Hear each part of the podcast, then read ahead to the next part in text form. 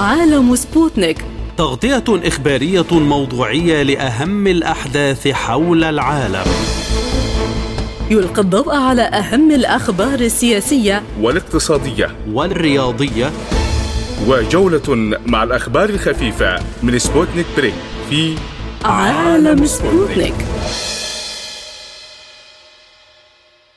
أهلا بكم مستمعينا الكرام في حلقة جديدة من عالم سبوتنيك. يسعد بصحبتكم في هذه الحلقة خالد عبد الجبار ونوران عطلة والبداية مع أبرز العناوين.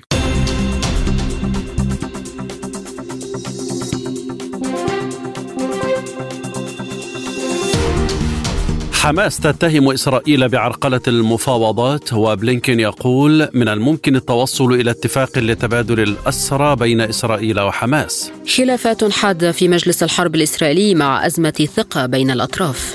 حزب الله يتوعد إسرائيل بعد مقتل عدد من قادته وأكبر عدد من المدنيين في غارة إسرائيلية في يوم واحد خلال أربعة أشهر. الاتحاد الإفريقي يمنع وفدا اسرائيليا من دخول مقره. الأمم المتحدة تعلق على قصف بيلغرود وتقول إنه يجب وقف الهجمات على الأهداف المدنية. إلى التفاصيل. قال طاهر النونو مستشار رئيس المكتب السياسي لحركة حماس إن الجانب الإسرائيلي يعرقل التوصل لأي اتفاق لتبادل المحتجزين ويعطل كل محاولة جدية للتوصل لوقف إطلاق النار. وذكر أن إسرائيل تمارس عملية خداع إعلامي للجمهور وتدعي أن هناك حراكا تجاه صفقة التبادل في حين أنها متشبثة برأيها ولا تريد أي شكل من أشكال وقف العدوان على قطاع غزة. وتناول النون العراقيل التي تعطل الوصول للصفقة. قائلا نحن لم نذهب بعد للحديث في مرحلة تحديد الأسرى ضمن صفقة التبادل. والحديث يدور حول اتفاق الإطار الذي عرض علينا وإسرائيل ترفض الاستجابة للمطالب بوقف إطلاق النار والانسحاب وإدخال المساعدات إلى قطاع غزة. وقالت وزارة الخارجية الأمريكية إن واشنطن تعمل مع قطر وإسرائيل ومصر على المحادثات بشأن المحتجزين في غزة للتوصل إلى اتفاق. وأضافت أن هناك بعض القضايا الصعبة جدا التي يتعين حلها بينما اشترط رئيس الوزراء الإسرائيلي بنيامين نتنياهو تغيير حركة حماس لمواقفها قبل المضي قدما في مفاوضات تبادل المحتجزين في قطاع غزة عبر المحادثات الرباعية بالقاهرة بين مصر والولايات المتحدة وقطر وإسرائيل. وقال إن إسرائيل لن ترضخ لمطالب حماس الواهمة. بينما رفض إرسال وفد إلى مصر لمتابعة المفاوضات. ونفى مكتب نتنياهو في بيان أن تكون حركة حماس قد قدمت لإسرائيل مقترحا جديدا في ملف المحتجزين خلال مفاوضات الثلاثاء بالقاهرة. من جانبه اعتبر وزير الخارجية الأمريكي أنتوني بلينكين أنه لا يزال من الممكن التوصل إلى اتفاق بشأن هدنة في الحرب بين إسرائيل وحركة حماس وإطلاق سراح المحتجزين. للمزيد من التعليق ينضم إلينا دكتور طارق فهمي أستاذ العلاقات الدولية من القاهرة. بعد التحية دكتور طارق ما هي حقيقة اتهام حماس لإسرائيل؟ وهل بالفعل تقوم حكومة نتنياهو فقط بالتعطيل ولا تريد حل؟ هو بالتأكيد ما أشارت إليه حركة حماس صحيح في مضمونه وفي إطاره العام لكن الإشكالية الرئيسة هو تمسك الطرفين بالشروط الكاملة لإتمام عملية تبادل الاسرى، المشكلة في إنه حركة حماس صعدت كثيرا في الأيام الأخيرة قبل اللقاء الذي جرى في القاهرة ووضعت اطارا لرفع الحصار في المرحله النهائيه وطلبت ضمانات كبيرة وطلبت أيضا الإفراج عن أعداد كبيرة من الاسرى ليس واحد مقابل ثلاثة وغيرها. هذه الأمور رفضتها الحكومة الإسرائيلية، رفض الحكومة الإسرائيلية ارتبط أنا في تقديري بعدة أمور. أهمها هو أن الحكومة الإسرائيلية وشخص نتنياهو يريد أن يحقق المعادلة الكاملة ويستمر في التفاوض للدخول في مدينة رفح وإنهاء العملية العسكرية كما هو مخطط لها بإنجاز كبير خصوصا بعد أن بدأت الأجهزة الأمنية الإسرائيلية في الوصول إلى بعض الأسرى. هذه نقطة، النقطة الثانية والمهمه هو أن نتنياهو يريد أن يفرض استراتيجية الأمر الواقع، يريد أن يطبق المرحلة الأولى مما اتفق عليه في باريس ثم القاهرة وربما يتنصل من المرحلة الثانية والثالثة في إشارة مهمة إلى أن هذه الأمور ربما تمضي وفي ذاكرة حركة حماس والمقاومة الفلسطينية عموما ما جرى في صفقه جلعاد شليد من الافراج عن بعض الشخصيات ثم العودة لاعتقالهم مرة أخرى. اذا اصطدام الطرفين في المواقف والرؤى يحتاج إلى آليات وتوافقات. يحاول الوسيط المصري آه، تطوير الموقف ومحاولة دفع الطرفين إلى نقطة توافق. آه، الجانب القطري أيضا يبذل جهود في موضوع آه، الإتمام المرحلة الأولى لكن الضمانات هي الأهم في تقديري حضرتك في هذا التوقيت. الضمانات والضمانات بالنسبة للطرفين من سيقدم الضمانات لحماس؟ والضمانات التي ستقدم في المقابل لإسرائيل، إسرائيل تستثمر في حالة الخلاف والتباين الحالي مع الإدارة الأمريكية لتحقيق آه، كل الأهداف من هذه العملية، لكن أعتقد إن الطرفين حريصين الآن على التوصل لتوافق. هذا الرفض لتحسين شروط التفاوض والوصول بأفضل صيغه لكل طرف. ما هي المصاعب التي تتحدث عنها الخارجية الأمريكية بشأن تبادل الأسرى؟ هناك تلال من المشكلات وليست مشكلة واحدة لكن المشكلة الرئيسة في عدم توفر الإرادة السياسية حتى الآن لإتمام آه، هذه الصفقة خصوصا مع الوقت آه، تحرك الوقت آه، في اتجاه شهر رمضان سيزعج كل الأطراف ليس الجانب الإسرائيلي فقط هناك مخاوف من استمرار هذا المشهد بهذه الصورة وقيام إسرائيل بالدخول في عمق مدينة رفح. كل الإجراءات الحالية إجراءات تتسم بالتوتر وهناك مخاوف من انفتاح المشهد. في إجراءات طبعا لنقل المدنيين وأخلاء المنطقة المنطقة المتماسة. لكن هناك مخاوف لدى المقاومة آه الإسلامية. المقاومة الفلسطينية لديها مشكلة رئيسة في هذا الإطار. من سيقوم بعمليات الإخلاء؟ كيف ستؤمن؟ إلى أين يذهبون؟ هناك طبعا كثير من المواقع التي يمكن الحديث عنها وقد بدأ بعضها في الطرح. آه، إسرائيل ستترك الأمر لبعض الوقت لعمليات هذه الترحيل وهي عملية غاية في الصعوبة آه، لنقل كل هؤلاء الألاف من العناصر الفلسطينية. بالإضافة للشروط التي تضعها إسرائيل لعمليات التنقل وإجراء التغييرات في المناطق المتماسة مع الحدود مع مصر. فهناك إشكاليات عديدة بعضها إنساني وبعضها أمني وبعضها استراتيجي وهل هذه الإجراءات إجراءات مؤقتة أم دائمه؟ هل ستغني عن قيام إسرائيل بالدخول في عمق المدينة فبالتالي في في تفاصيل كثيرة متعلقة بالجانب الآخر الذي لا يتحدث فيه أحد وهو استمرار إسرائيل في هذا العمل للوصول إلى إلى المحتجزين واصطياد عناصر حماس القياديين وبالتالي كلما اشترط إسرائيل الوقت ستصل إلى أهدافها بصورة أو بأخرى. هل هذا يمكن أن نقول إن جولة مفاوضات القاهرة فشلت بعد عدم إرسال وفد إسرائيلي جديد؟ هي ليست آه، آه، يعني فاشلة أنا في تقديري القاهرة تعطي الوقت لكل الأطراف لاستمرار التفاوض، المشكلة في الأطراف وليس في الطرف الوسيط. وقضية إرسال الوفد أو ارسال عناصره هي للضغط على الجانب الآخر وليس لإفشال أو انجاح المفاوضات، إسرائيل تضغط بصورة كبيرة لدفع الوسطاء لممارسة أكبر ضغوطات على حركة حماس وفي المقابل حماس تسعى إلى الحصول على ضمانات من إسرائيل، لكن لا أحد يضمن إسرائيل، يعني في التقدير العام وفي العموم لا أحد يضمن إسرائيل في هذا الإطار. هذه آليات تفاوض يجب أن يتفهمها الجميع، القضية ليست نجاح أو فشل ولكن تعثر هذه المفاوضات في توقيتات وهو الهدف منها هو الضغط في الجانب الآخر للوصول إلى أفضل سياقات في هذا الاجتماع. من الواضح أن العالم كله حتى الحلفاء بدأوا يطالبون إسرائيل بوقف الحرب، لكن إسرائيل لا تستجيب، فما العمل اذا؟ لن تستجيب إلا قبل تحقيق أهدافها، أهدافها هو الدخول في رفح وتحقيق الإنجاز الأكبر للعملية، بدون رفح لن تكون هناك نجاح للعملية. اثنين هو الوصول إلى الهدف الرئيسي، الهدف الرئيسي المحتجزين.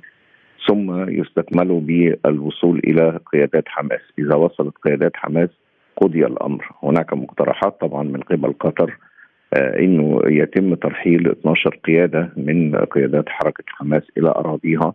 إسرائيل ترفض حتى الآن ما تم طرحه. يعني وإن كانت الولايات المتحدة قد حاولت الضغط على إسرائيل قبول هذا الطرف، في تفاصيل كثيرة في الاتفاق. أعتقد إنه هذا الأمر يحتاج إلى مراجعة يحتاج إلى ضغوطات ليست فقط من قبل الوسيطين، الوسيطين بيبذلوا المصري والقطري جهود جبارة للوصول إلى هذا الاتفاق، لابد أن تكون هناك ضغوطات أمريكية حقيقية على الجانب الآخر الجانب الإسرائيلي وعلى شخص نتنياهو نفسه لتمديد هذا الأمر وإن كان سيمر فسيكون مرتبط بالمرحلة الأولى لتنفيذ الاتفاق وليس بالدخول في المرحلتين التاليتين.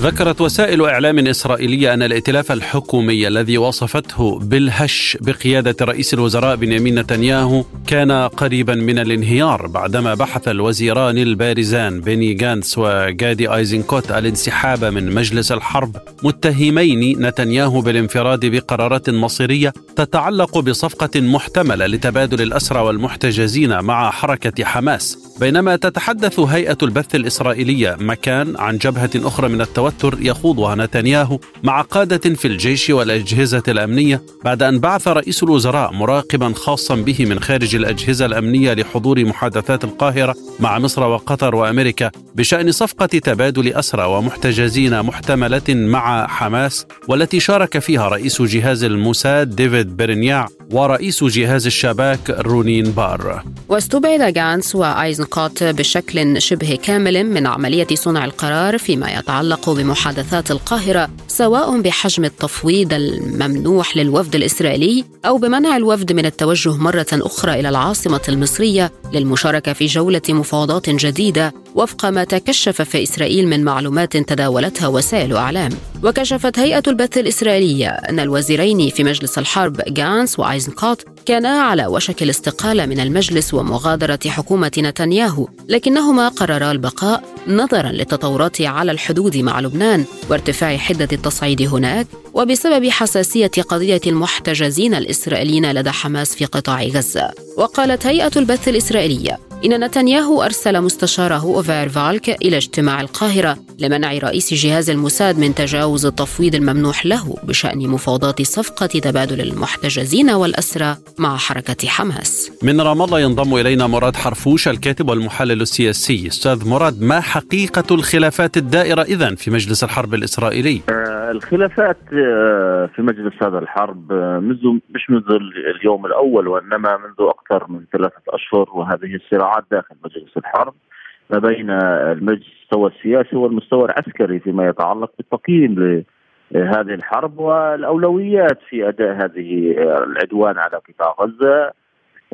المستوى السياسي وبعض أركان مجلس الحرب يريدين يريدوا إعلاء اولويه لصفقة تبادل الأسرى وأيضا التوجه نحو الوصول إلى هدى إنسانية ومؤقتة خلال هذه المفاوضات الجارية. إلا أن نتنياهو وبعد أركان مجلس هذه الحرب لا يريدون الاستمرار هذا العدو ويرفضون كل المقترحات المقدمة من خلال من خلال الوسطاء إلى الوصول إلى صفقة تبادل الأسرى، الشارع الإسرائيلي خلال الأسبوع الماضي ومطلع هذا. يعني ينظمون المسيرات وأهالي الاسرى أيضا يعتصمون في هذه المدن يطالبون بإتمام صفقة تبادل الاسرى لأنهم يشعرون بأن الثقة التي يعني يمتلكها نتنياهو ما بينهم وبين يعني هذه الأسرى فقدت القدرة على ثقتهم بنتنياهو في ظل رفضه لكل هذه المقترحات. بالأمس كان هناك مطالبة للجلوس مع من خلال هذه الأسرى الجلوس مع نتنياهو. ونتنياهو يريد الانفلات من هذه الجلسة. وأيضا التهرب من كل يعني الضغوطات المطالبة نتنياهو ومجلس الحرب بالوصول إلى صفقة وتبادل الاسرى، نتنياهو يدرك بشكل قاطع بأن الوصول إلى وقف إطلاق النار هو انتهاء يعني مستقبله السياسي وأيضا مستقبله الشخصي وهو يحاول من خلال هذه الهروب إلى الامام استمرار هذه الحرب والاستفادة من التناقضات التناقضات في مجلس الحرب من أجل البقاء على رئاسة هذه الحكومة وأيضا البحث عن ممر آمن له من المحاسبة والملاحقة في ظل المطالبة في اجراء الانتخابات وإسقاط هذه الحكومة. وأيضا التلويح بمحاسبة نتنياهو من خلال اولا كافة اللائحات الاتهام الموجهة إليها. أيضا الاخفاقات في 7 أكتوبر. كل هذه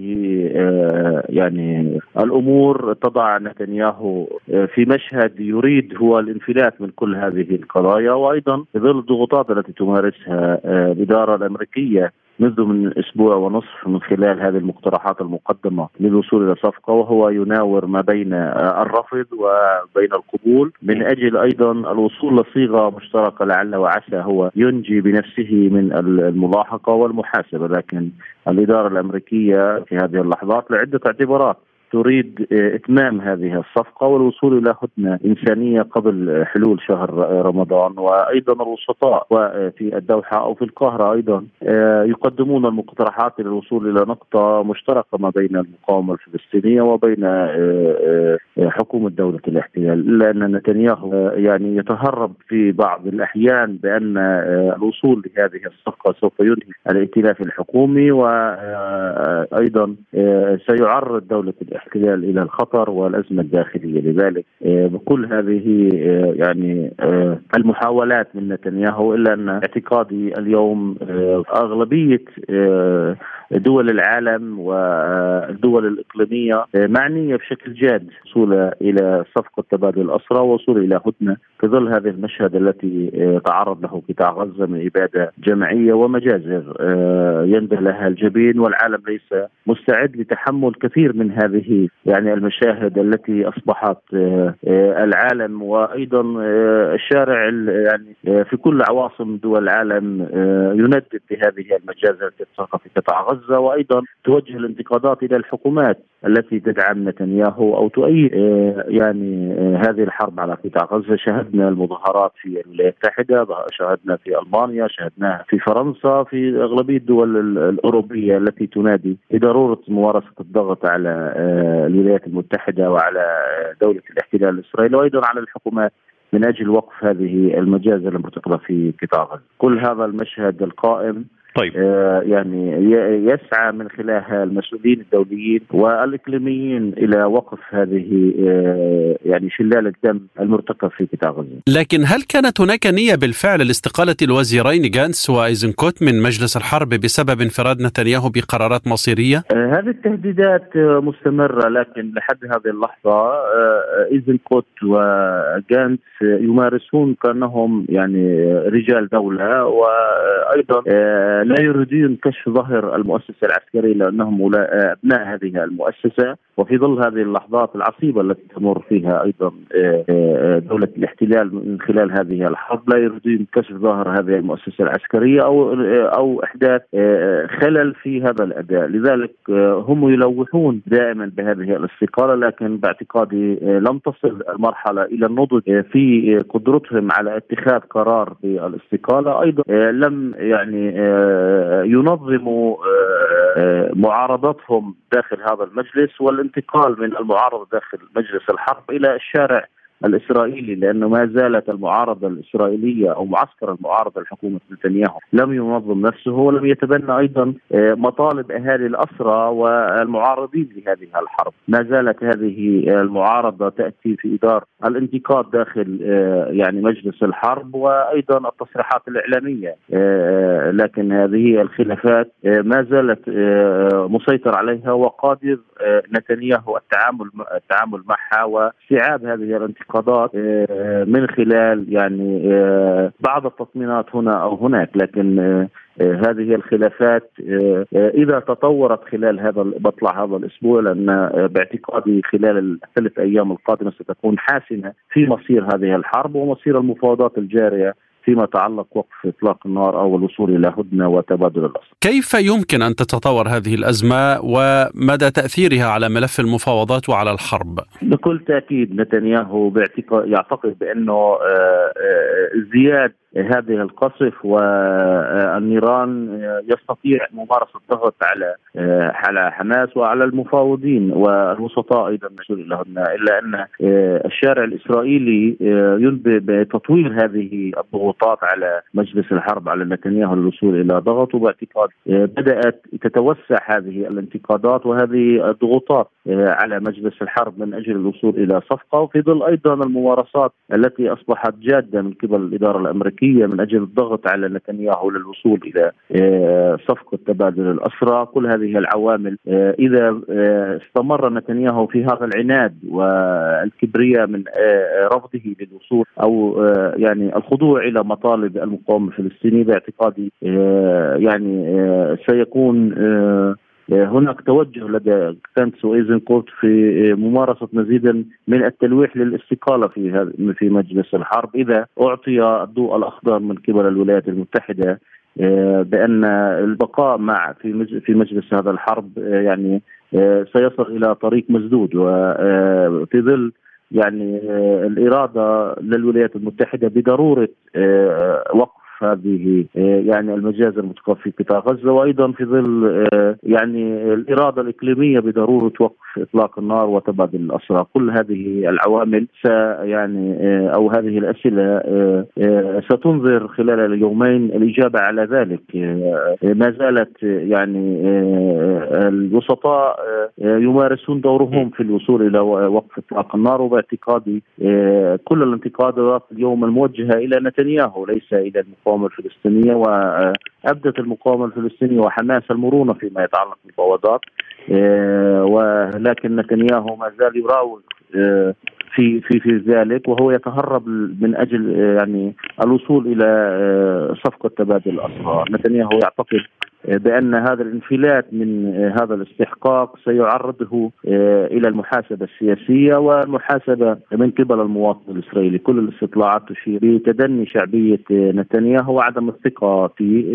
آه، كانت المصيرات خلال الأشهر السابقة في الشارع الإسرائيلي المطالبة باسترجاع آه، أو استرداد استرداد الأسرى اليوم. أصبحت المصيرات والمظاهرات ترفع شعارات سياسية المطالبه بإجراء انتخابات مبكرة وإسقاط هذه الحكومة. الحكومة كل ذلك آه، آه، يعني عوامل ضغط على نتنياهو وحشره بالزاوية. آه، واعتقادي الأيام القادمة ستكون مزيدا من الضغوطات على نتنياهو لأن تكاملت هذه الضغوطات ليست في الشارع الإسرائيلي وعند أيضا في الولايات المتحدة والإدارة بايدن وأيضا في الكثير من دول العالم التي رأت بأن نتنياهو هو عائق في الوصول إلى صفقة تبادل الاسرى وهو عائق في وقف النزيف وشلال الدم في قطاع غزة وهو الذي يعني يتبجح بقدرته على تحقيق نصر مطلق للمقاومة على الشعب الفلسطيني لأن كل هذه الأهداف التي أعلنها نتنياهو باءت بالفشل ولم يستطيع لحد هذه اللحظة. تحقيق هدف سياسي أعلن عنه إلا أن استمرارية هذا العدوان ستكشف نازيه هذه الحكومة و عنصرية تتطرف نتنياهو وأركان هذه مجلس الحرب. لذلك أصبح العالم يضيق ضاعا في قدرته على توفير هذا الغطاء إلى حكومة دولة الاحتلال وأصبح أيضا لا يمكن للعديد من دول العالم تحمل ما يجري في قطاع غزة وأصبحوا مسائلين ويتوجه لهم الانتقادات في كل يعني الاجتماعات أو الندوات أو اللقاءات التي يجروها في دولهم. لذلك شهدنا على مدار الأسبوع السابق والماضي وكل هذه آه، الأيام بأن أي مسؤول في دول العالم كان يؤيد دولة الاحتلال يوجه من خلال آه، الرافضين والمناوئين لاستمراريه الانتقاد والاحراج في خلال تواجدهم سواء بالشارع أو بندوة أو في مقابلة صحفية، كل ذلك آه، يشير بأن يعني الضغوطات أصبحت يعني تلقي بظلالها على قدرتها على ممارسة الضغط على نتنياهو رغم كل هذا العناد الذي آه، آه، يشير إليه نتنياهو في تصريحاته آه، الإعلامية لها من أجل الضغط السياسي على المفاوضين لتخ... ل يعني تخفيض سقف مطالب المقاومة الفلسطينية وأعلنت المقاومة الفلسطينية وأعلنت حركة حماس الشروط المطلوبة للوصول إلى لهدنة أو الوصول إلى صفقه تبادل اسرى وباعتقادي هناك أصبح التفاف حول هذه المطالب وقبول أيضا من قبل الوسطاء لمطالب حركة حماس للوصول إلى هدنة إنسانية. أستاذ مراد من له الكلمة العليا حاليا في إسرائيل والأكثر تاثيرا في اتخاذ القرار؟ ما زال نتنياهو قادر على ذلك وما زال نتنياهو يسيطر على آه، آه، على صنع القرار آه، أيضا يعني وزراء الحركة الصهيونية الدينية لهم تأثير في ذلك لأنهم يعني خلال كل المدة السابقة استطاعوا يعني ممارسة ضغط حقيقي على نتنياهو وأسر نتنياهو في كل توجهاته وخاصة ابن غفير وسموتريش ولاحظنا كل هذه التصريحات المتطرفة منهم لم تلاقى آه، يعني أي رفض من قبل مجلس الحرب أو من الحكومة رغم آه، يعني الخلافات الحادة والانتقادات الموجهة آه، لهم إلا أنهم ما زالوا مستمرين في هذه التصريحات وفي هذه السياسة وهم كانوا متفقين فيها في هذا السلوك المتطرف ما بينهم وبين نتنياهو وكل هذا العداء اللي آه، آه، الذي يمارسونه في من خلال هذه هذه الحكومة المتطرفة وبرنامج هذه الحكومة حسم الصراع من أجل تصفية هذه القضية الفلسطينية إلا أن باعتقادي آه، لم يعني يستطع نتنياهو تحمل كل هذه الأعباء في ظل يعني وجود متطرفين ويمينيين في هذه الحكومة وأيضا في ظل الانتقادات الموجهة من قبل آه، الولايات المتحدة لهم وأيضا في ظل فشل هذه الحكومة لتحقيق أهدافها في ردع المقاومة الفلسطينية وقصر إرادة الشعب الفلسطيني وفي ظل أيضا صمود هذا الشعب والمقاومة الباسلة في قطاع غزة. نعم. كل هذه ذلك يعني آه، آه، تؤدي في النهاية إلى النصر للشعب الفلسطيني وقدرته على تجاوز يعني كل هذه الظروف الصعبة التي يمر.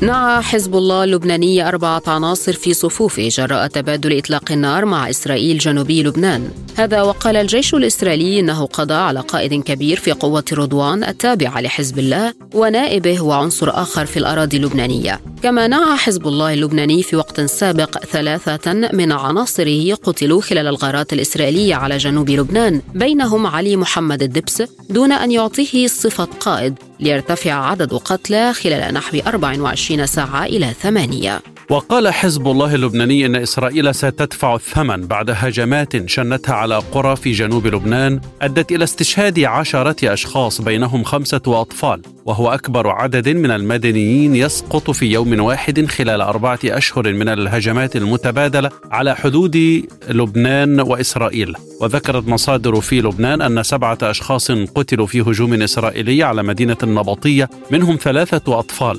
وجاء هذا الهجوم في أعقاب هجوم آخر في وقت سابق نتج عنه مقتل امرأة وطفليها في قرية الصوان الحدودية وأعلن حزب الله اليوم أنه أطلق عشرات الصواريخ على كريات شمونة بإسرائيل في رد مبدئي على قتل عشرة مدنيين في جنوب لبنان. من بيروت ينضم إلينا دكتور أمين حطيط الخبير العسكري والاستراتيجي. دكتور أمين كيف يمكن أن يكون الرد هنا وهل بات التصعيد الذي يخاف منه الجميع قريبا؟ الرد حتمي ولكن ضمن القواعد التي تعتمد في هذه الحرب آه، وضمن حدود لا تعطي الإسرائيليين آه، ذريعة لفتح حرب آه، أو الدخول في حرب مفتوحة لأن حتى هذه اللحظة ترى المقاومة أن الحرب المفتوحة هي في مصلحة ليس في مصلحة المقاومة وليست في مصلحة القضية الفلسطينية، لذلك نستطيع أن نقول أن الأمور متجهة خلال الأسبوعين الم... خلال الفترة المقبلة آه، ضمن حدين، الحد الأول هو الرد المؤلم للعدو ضمن آه، سياق آه، مدروس، والحد الثاني عدم إعطاء العدو ذريعة للدخول في حرب مفتوحه. لكن إسرائيل قتلت قيادات للحزب في الغارات الأخيرة، فماذا يمثل ذلك في الصراع الدائر؟ إسرائيل عندما تخرج عن القواعد بشكل استثنائي في المواجهة تجد أن هناك رد من الحزب آه، على آه، يتسم بالخروج أيضا أو أو اختيار هدف ذو طبيعة استراتيجية فعندما قتلت إسرائيل قيادات من الحزب قامت الحزب باستهداف قيادة المنطقة الشمالية وهي القيادة المسؤوله عن إدارة العمليات كما قام باستهداف القوى القائمة في قاعدة ميرون الجوية وهي المسؤولة عن الطيران. فبالتالي هو يعالج هذا الموضوع بشكل مدروس كما ذكر. فيما يتعلق بالحل لماذا لم تؤثر كل زيارات المسؤولين الأوروبيين حتى الآن على هذا التوتر المستمر والذي أحدث خسائر في الجميع؟ لأن الموضوع آه، ليس بيد آه، الأوروبيين. الأوروبيين وسطاء لا, لا يمتلكون أوراق قوة للضغط، الذي يمتلك القوة في آه، الضغط في هذا الموضوع على إسرائيل هو أمريكا، وأمريكا هي متطابقة ومتماهية مع إسرائيل في عملية إدارة الحرب.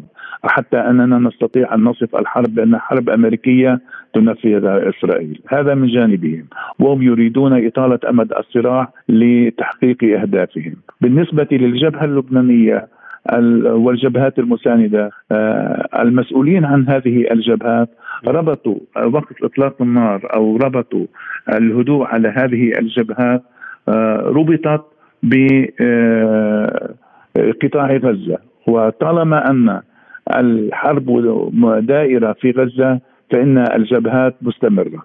لذلك آه، مفتاح القضية والحل السحري للعمل هو وقف إطلاق النار في غزة، الأمريكي والإسرائيلي لا يريدون وقف إطلاق النار والأوروبي لا يستطيع أن يؤثر في هذا الموضوع، لذلك الحركة الأوروبية هي حركة من غير نتيجة ومن غير جدوى. الوساطة الفرنسية دكتور حطيط لماذا لم تسفر عن شيء حتى الآن؟ آه الوساطة الفرنسية للأسف جاء الفرنسيون بورقة إسرائيلية تمكن إسرائيل من الحصول على المكاسب وعلى آه، آه، الأمن دون أن تراعي الحقوق والحقوق اللبنانية أو السيادة اللبنانية أو الأمن اللبناني، لذلك رفضت الورقة باعتبارها ورقة إسرائيلية. الآن مستمعينا إليكم تذكرة بأهم العناوين.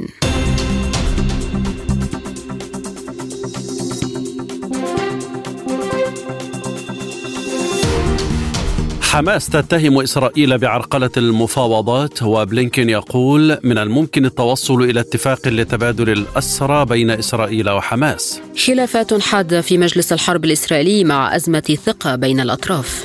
حزب الله يتوعد إسرائيل بعد مقتل عدد من قادته وأكبر عدد من المدنيين في غارة إسرائيلية في يوم واحد خلال أربعة أشهر. الاتحاد الإفريقي يمنع وفدا إسرائيليا من دخول مقره.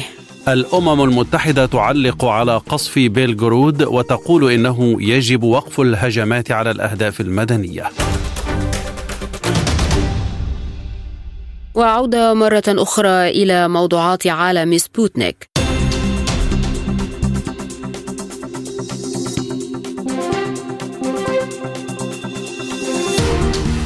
خلال اجتماعات وزراء خارجية دول الاتحاد الإفريقي المنعقدة في أديس أبابا، حاول وفد إسرائيلي حضور الاجتماعات ووصل لمقر الاتحاد بغرض المشاركة وتقديم طلب للسماح لإسرائيل بحضور الاجتماعات بصفة مراقب، إلا أن مسؤولي الاتحاد لم يسمحوا للوفد بالدخول. وتندرج أعمال هذه الدورة في إطار التحضير لانعقاد الدورة العادية الرابعة والأربعين لمؤتمر رؤساء دول وحكومات الاتحاد الإفريقي، والمقررة يومي السابع عشر والثامن الثامن عشر من فبراير 2024 تحت عنوان تعليم إفريقيا متكيفة مع القرن الحادي والعشرين ورفض الاتحاد الإفريقي مشاركة مدير عام وزارة الخارجية الإسرائيلية رونين ليفي في اجتماعاته وكان الوفد الإسرائيلي حاول مجددا إقناع بعض الدول الإفريقية لدعم عضوية إسرائيل بصفة مراقب.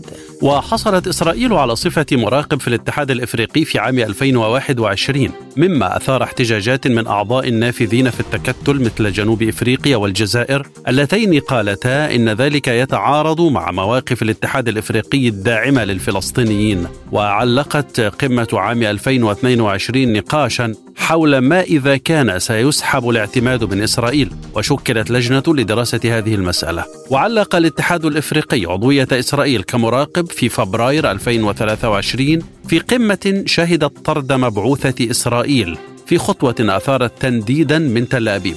وقال رئيس مفوضية الاتحاد الإفريقي موسى فقي حينها إنه لم تتم دعوة إسرائيل إلى القمة من القاهرة تنضم إلينا أسماء الحسيني المتخصصة في الشأن الإفريقي مدير تحرير جريدة الأهرام أستاذ أسماء ما حقيقة هذه الأنباء ولماذا تصر إسرائيل على حضور هذه الاجتماعات؟ نعم يعني إسرائيل هدف يعني أساسي ورئيسي بالنسبة لاستراتيجيتها التوجه صوب, أفريقيا لأنه هي يعني تريد أن تكسر الحصار الذي كان مفروضا عليها من قبل الدول العربية. هي دائما تصور نفسها إن هي دولة محاطة ب يعني طوفان أو يعني محيط عربي يمكن يعني أن يكون محاصرا لها. وبالتالي يعني التوجه صوب أفريقيا هو هدف استراتيجي بالنسبة للسياسيين يعني في إسرائيل على يعني مدى العقود الماضية. وحاولوا ذلك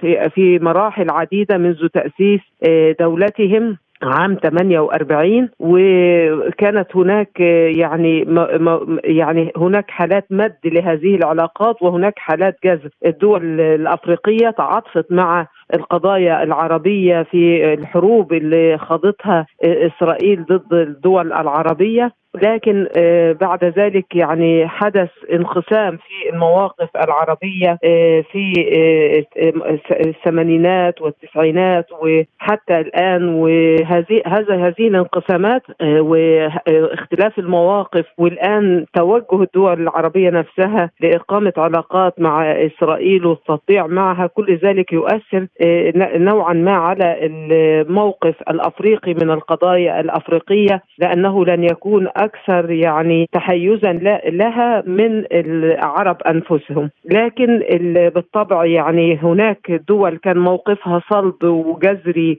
شديد التأييد للقضية الفلسطينية والقضايا العربية وعلى رأسهم دولة طبعا دولة جنوب أفريقيا التي قادت معركة المعركة القانونية في محكمة العدل الدولية لكشف جرائم الإسرائيلية في الحرب على غزة العدوان على غزة مؤخرا. إسرائيل تريد أن تكون عضو في يعني أن تكون يعني لها العضوية عضوية مراقب في الاتحاد الأفريقي. وسبق أنه يعني الزعماء أو الدول الأفريقية اتخذوا قرار بتأجيل هذا الأمر بعد أن كان المفوض مفوض الاتحاد الأفريقي قد منحها هذه العضوية أو سمح لها بالبدء في هذه العضوية عضويه المراقب، لكن إسرائيل لا تكل ولا تمل، تريد أن تحصل على عضوية المراقب وفي نفس الوقت تريد تحييد أو تغيير المواقف الأفريقية التي هي مؤيدة الآن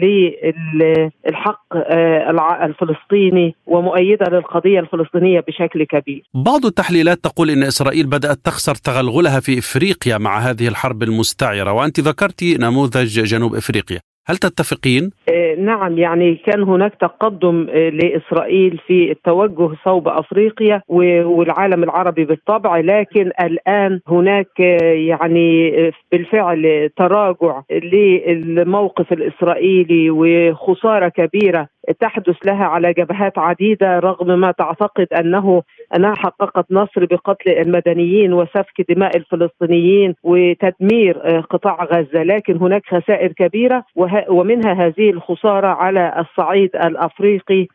هناك أصوات عديدة الآن في أفريقيا رسمية وشعبية تطالب بالحد من هذا التغلغل. وفي نفس الوقت عدم الاندفاع في إقامة علاقة أو السماح لإسرائيل بعضويه المراقب في الاتحاد الأفريقي. بعد كل هذه الجرائم التي يراها العالم كله ويطلع عليها ومن بينهم الأفارقة الذين هم عانوا من الاستعمار وعانوا من التفرقة العنصرية ولا يمكن أن يسمحوا بنظام أبرتايد آخر أو يرضوا عنه أو يكونوا مؤيدين له في قطاع غزة وفي الأراضي الفلسطينية كلها. لكن ما هي أكثر الدول تعاونا مع إسرائيل؟ إسرائيل يعني تحاول النفاذ إلى الدول الأفريقية عبر المساعدات الفنية في قطاع الزراعة، في قطاع المياه، في قطاع التكنولوجيا، تحاول أيضا أن تقدم نفسها كوسيط أو مؤيد أو يعني مناصر للقضايا الأفريقية في الولايات المتحدة عبر اللوبي اليهودي وفي الدول الأوروبية. وأيضا تحاول أن توجد مشتركات بينها وبين هذه الدول باعتبار إن هناك تاريخ ما مشترك. تحاول أن تنقب عن الآثار في أرض الصومال وتقول إن هناك تاريخ مشترك. تحاول أن تقدم نفسها أنها ضحية في بعض البلاد. هناك دول عديدة استطاعت النفاذ والتغلغل إليها عبر استغلال أيضا الظروف و بعض المساعدات الاقتصادية والفنية. لا نستطيع أن نحدد هذه الدول لأن اذرع إسرائيل كبيرة جدا وتستطيع النفاذ إلى العديد من الدول الأفريقية التي نراها. كلنا في دول حوض النيل وفي باقي وسائر الدول الأفريقية تسعى لذلك لكن أنا أعتقد إنه الفراغ هو الذي يسمح بهذا التغلغل والتقدم الإسرائيلي. وكلما كان هناك دور عربي فعال وكلما كان هناك موقف عربي موحد وكلما كان العرب أكثر يقظة تجاه مصالحهم وأكثر موضوعية حتى في التعامل مع إسرائيل وإقامة علاقات يعني هذه العلاقات التي كانوا يندفعون إليها في الآونة الأخيرة أعتقد أن ذلك سيكون أقدر على إيجاد مواقف أفريقية متعاطفة مع الحقوق العربية والقضية الفلسطينية كلها. أستاذة أسماء الحسيني هل يمكن للدول المتعاونة مع إسرائيل أن تضغط وتغير الوضع الإسرائيلي من جديد؟ يعني أعتقد إنه الآن إسرائيل ستكون هناك ضغوط كبيرة عليها وهذا العدوان على غزة سيكون له ما بعده وأوصل بصورة واضحة. يعني ما يجري في الأراضي الفلسطينية وحقيقة الوجه البشع لإسرائيل الذي كانت تحاول أن تخفيه وأن تتجمل به أمام الأفارقة وأمام دول أخرى في العالم. الآن أعتقد أن هناك ضغوط كبيرة جدا ستكون من دول في أفريقيا والدول العربية والإسلامية بالطبع ودول أمريكا اللاتينية وغيرها وأحرار العالم الذين الآن يتظاهرون في دول العالم. سيكون هناك لهذه الضغوط ما بعدها.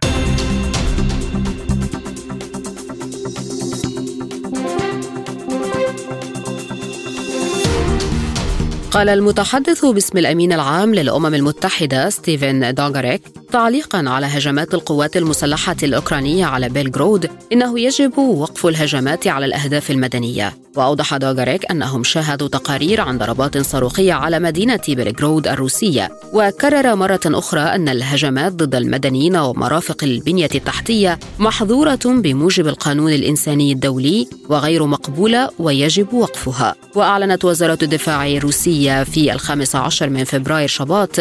إسقاط الدفاع الجوي 14 صاروخا أطلقتها أوكرانيا من طراز آر إم 70 فوق أراضي مقاطعة بليغرود. وقد تعرض مركز التسوق في شارع بليخانوف الذي يضم محل بقالة وصيدلية لأضرار بالغة وتحطمت النوافذ في مبنى المدرسة رقم 42 في شارع 60 وتضررت البنية التحتية للملعب.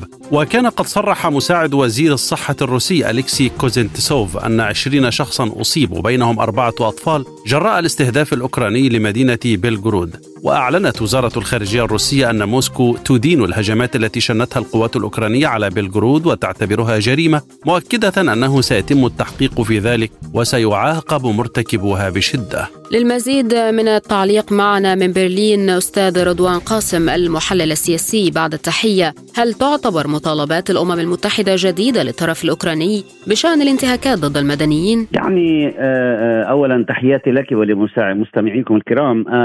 أعتقد أن الأمم المتحدة أحيانا تبالغ في طلباتها الغير قادرة على تنفيذها وخاصة إذا كانت هذه الطلبات لا يعني لا يسمع لها ولا يعطى أذان صاغيا، نحن نعرف أن القرارات في مثل هذا الموضوع يتعلق فقط في الولايات المتحدة الأمريكية والدول الغربية، حتى الدول الغربية ليس صاحبة القرار في هذا في هذا الشأن.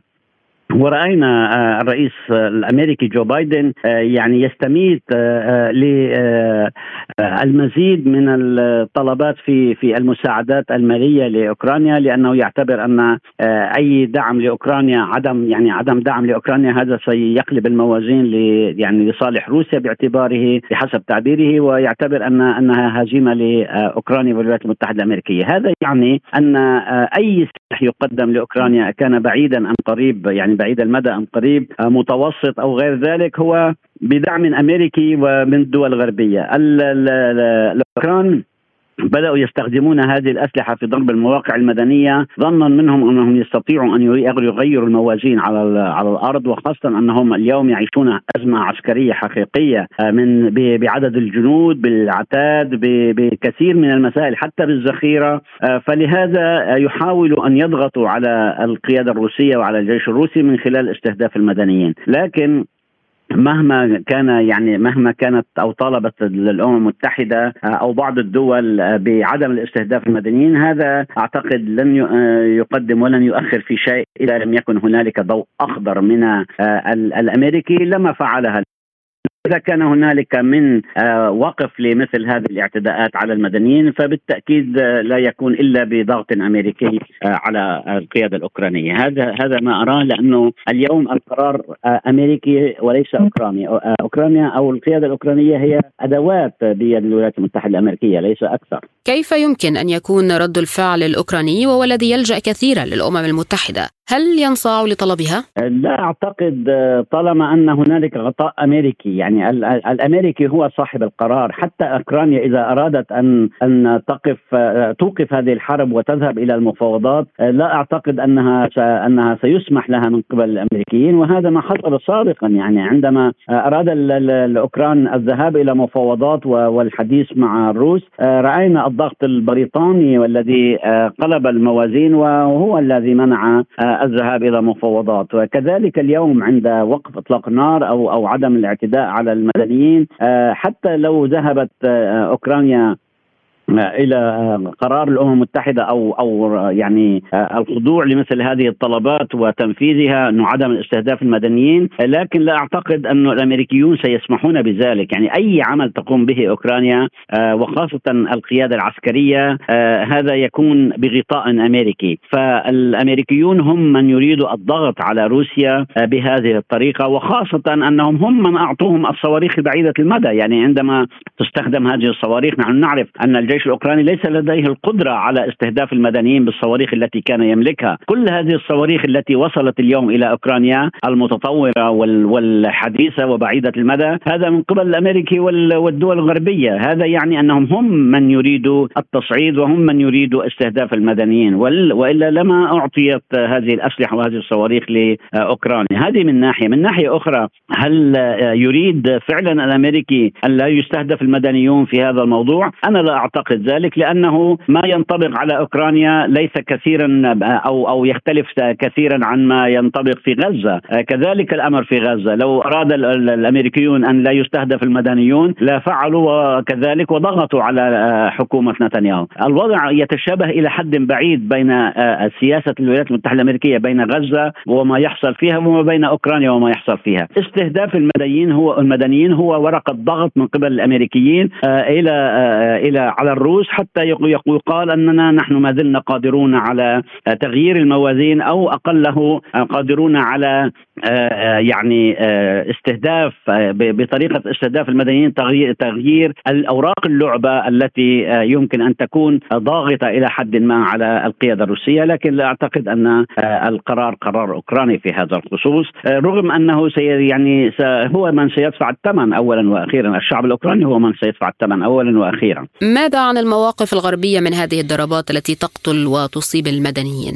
يعني حقيقة لا أخفيك قولا إذا قلت أنني لا أثق كثيرا بالمواقف الغربية لأن آه، اولا كما ذكرنا أنها القرار ليس بيدها هي القرار هو القرار اولا وأخيرا أمريكي. آه، ثانيا أن الغربيون أصبحوا آه، أكثر شراسة في هذه المواقف من الأمريكيين أنفسهم. ورأينا أن الدعم الأوروبي والغربي إلى أوكرانيا أصبح مفتوح دعم يعني بدون سقوف رغم أنهم وضعهم الاقتصادي وضعهم السياسي ووضعهم العسكري لا يسمح بذلك. إلا أنهم يعني يدعمون بعكس ما تريد أو تحتاج مصالحهم. يعني حتى ربما يكون ضررا على مصالحهم إلا أنهم مستمرون في هذا الدعم. والتصعيد هو سيد الموقف بالنسبة للدول الأوروبية. عندما نشهد المناورات العسكرية التي تقام اليوم على صعيد الناتو في الدول الأوروبية بشكل عام هذا يدل على أن النوايا ليست كما يعني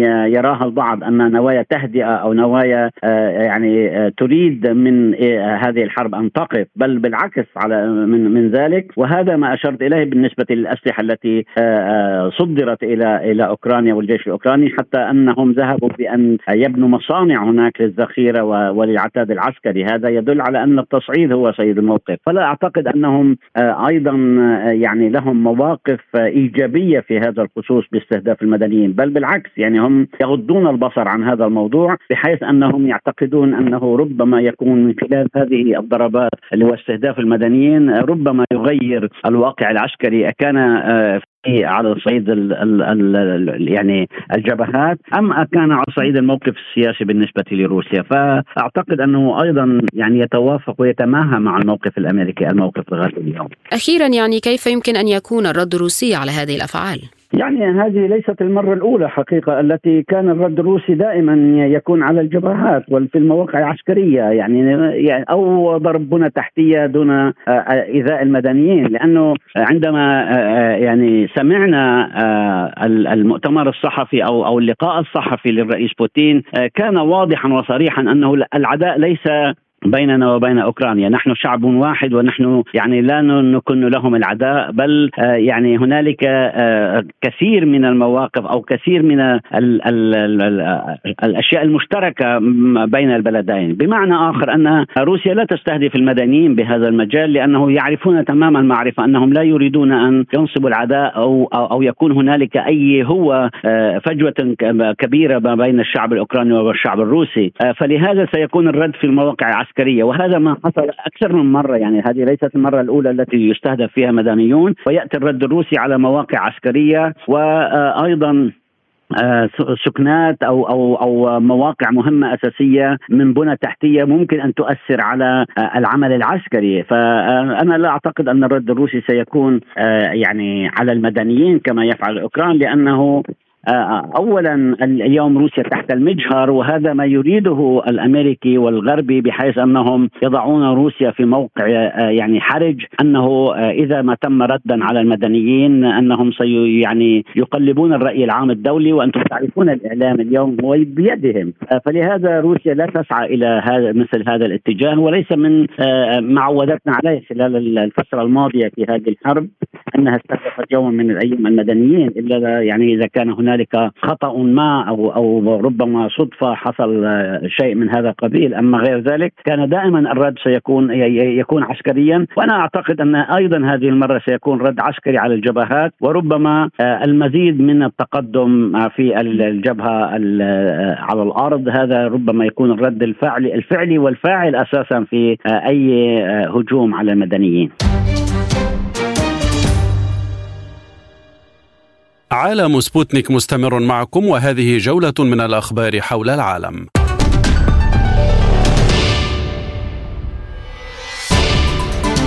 صرح الرئيس الروسي فلاديمير بوتين بأن سلوك الغرب الجماعي يظهر بشكل واضح العدوانية ضمن إطار ما يسمى بالاستعمار الجديد وتحديدا في محاولاتهم لممارسة الضغط الاقتصادي على الدول الأخرى لحرمانها من السيادة وفرض القيم الغربية عليها. وقال بوتين خلال كلمة أمام المشاركين في المنتدى الدولي من أجل حرية الأمم الذي يعقد في موسكو بمبادرة من حزب روسيا الموحدة قال أعتبر لقاءكم رفيع المستوى مبادرة مهمة وملحة بشكل خاص. فالاستعمار الجديد هو إرث مخزن لقرون من النهب والاستغلال لشعوب إفريقيا وآسيا وأمريكا اللاتينية ومناطق أخرى من العالم. وأضاف بوتين أن مظاهر العدوانية تظهر اليوم في محاولات الغرب الجماعي للحفاظ على هيمنته وسيطرته بكل الوسائل وإخضاع البلدان الأخرى اقتصاديا وحرمانها من سيادتها وفرض قيم وتقاليد ثقافية غربية عليها. أعلنت وزارة الدفاع الروسية أن منظومات الدفاع الجوي اعترضت ودمرت خمس طائرات بدون طيار أوكرانية فوق أراضي منطقتي بلغرود والبحر الأسود.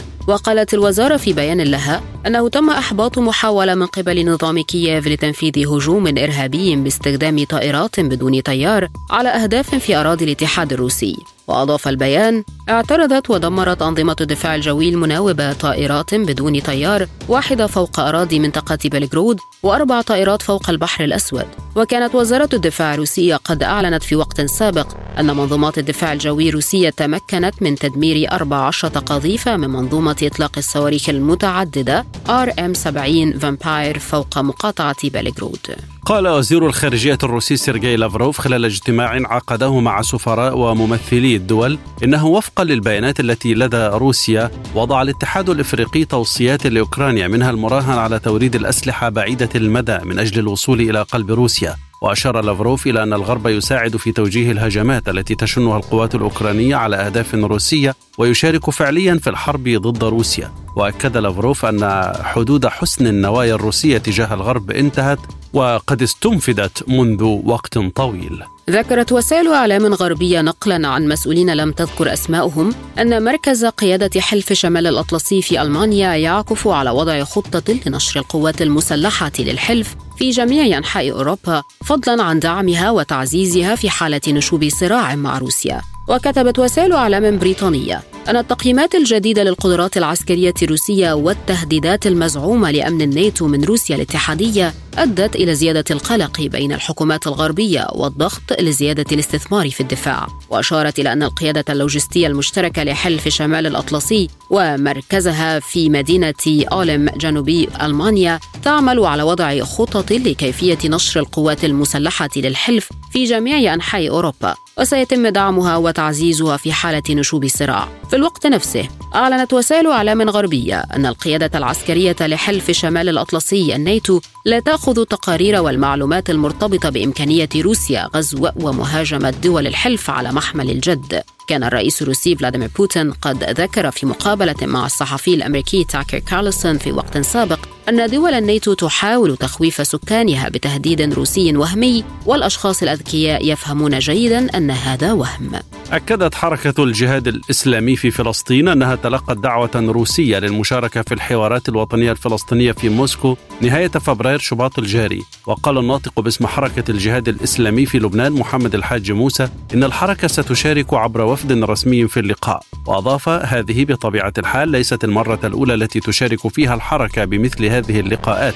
نحن من دعاة الحوار الداخلي والوطني وشاركنا في كافة الحوارات السابقة منذ عام 2005 وأشار الحاج موسى إلى أن التجارب السابقة لم تنجح ولم تكن مشجعة رغم أهميتها لكن لم يتم البناء عليها ولم تتم متابعة توصياتها. واعتبر أنه من المهم توحيد الشعب الفلسطيني من خلال الحوار على خلفية ما تتعرض له القضية الفلسطينية من مؤامرات لتصفيتها. كان وزير الخارجية الروسي سيرجي لافروف قد وجه دعوة للفصائل الفلسطينية لعقد لقاء تشاوري في العاصمة الروسية موسكو لتقريب وجهات النظر في موضوع المصالحة الفلسطينية. أجرى الرئيس الأمريكي جو بايدن اتصالا برئيس الوزراء الإسرائيلي بنيامين نتنياهو في ثاني مكالمة بينهما خلال الأسبوع الجاري. وسط مخاوف بشأن عدم إحراز تقدم كبير على صعيد محادثات تبادل الأسرى بين إسرائيل وحركة حماس واحتمال شن الجيش الإسرائيلي عملية برية في مدينة رفح جنوب قطاع غزة تعارضها واشنطن.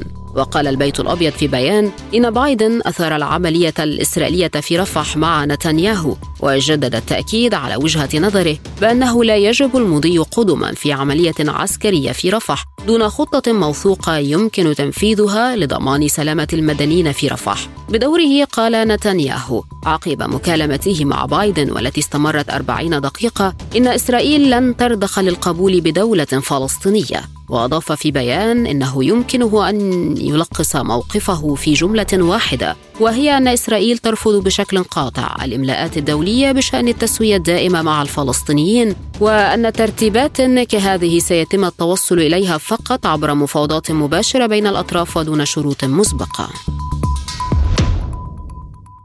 ختام عالم سبوتنيك إليكم تذكرة بأبرز ملفات هذه الحلقة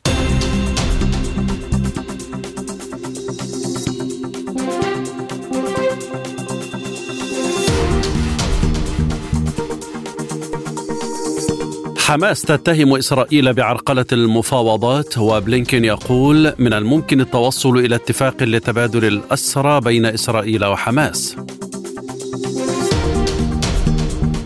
خلافات حادة في مجلس الحرب الإسرائيلي مع أزمة ثقة بين الأطراف. حزب الله يتوعد إسرائيل بعد مقتل عدد من قادته وأكبر عدد من المدنيين في غارة إسرائيلية في يوم واحد خلال أربعة أشهر.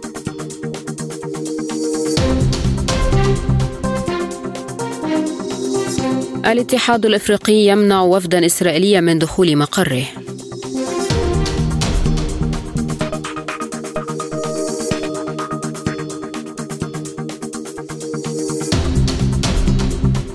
الأمم المتحدة تعلق على قصف بيلغرود وتقول إنه يجب وقف الهجمات على الأهداف المدنية.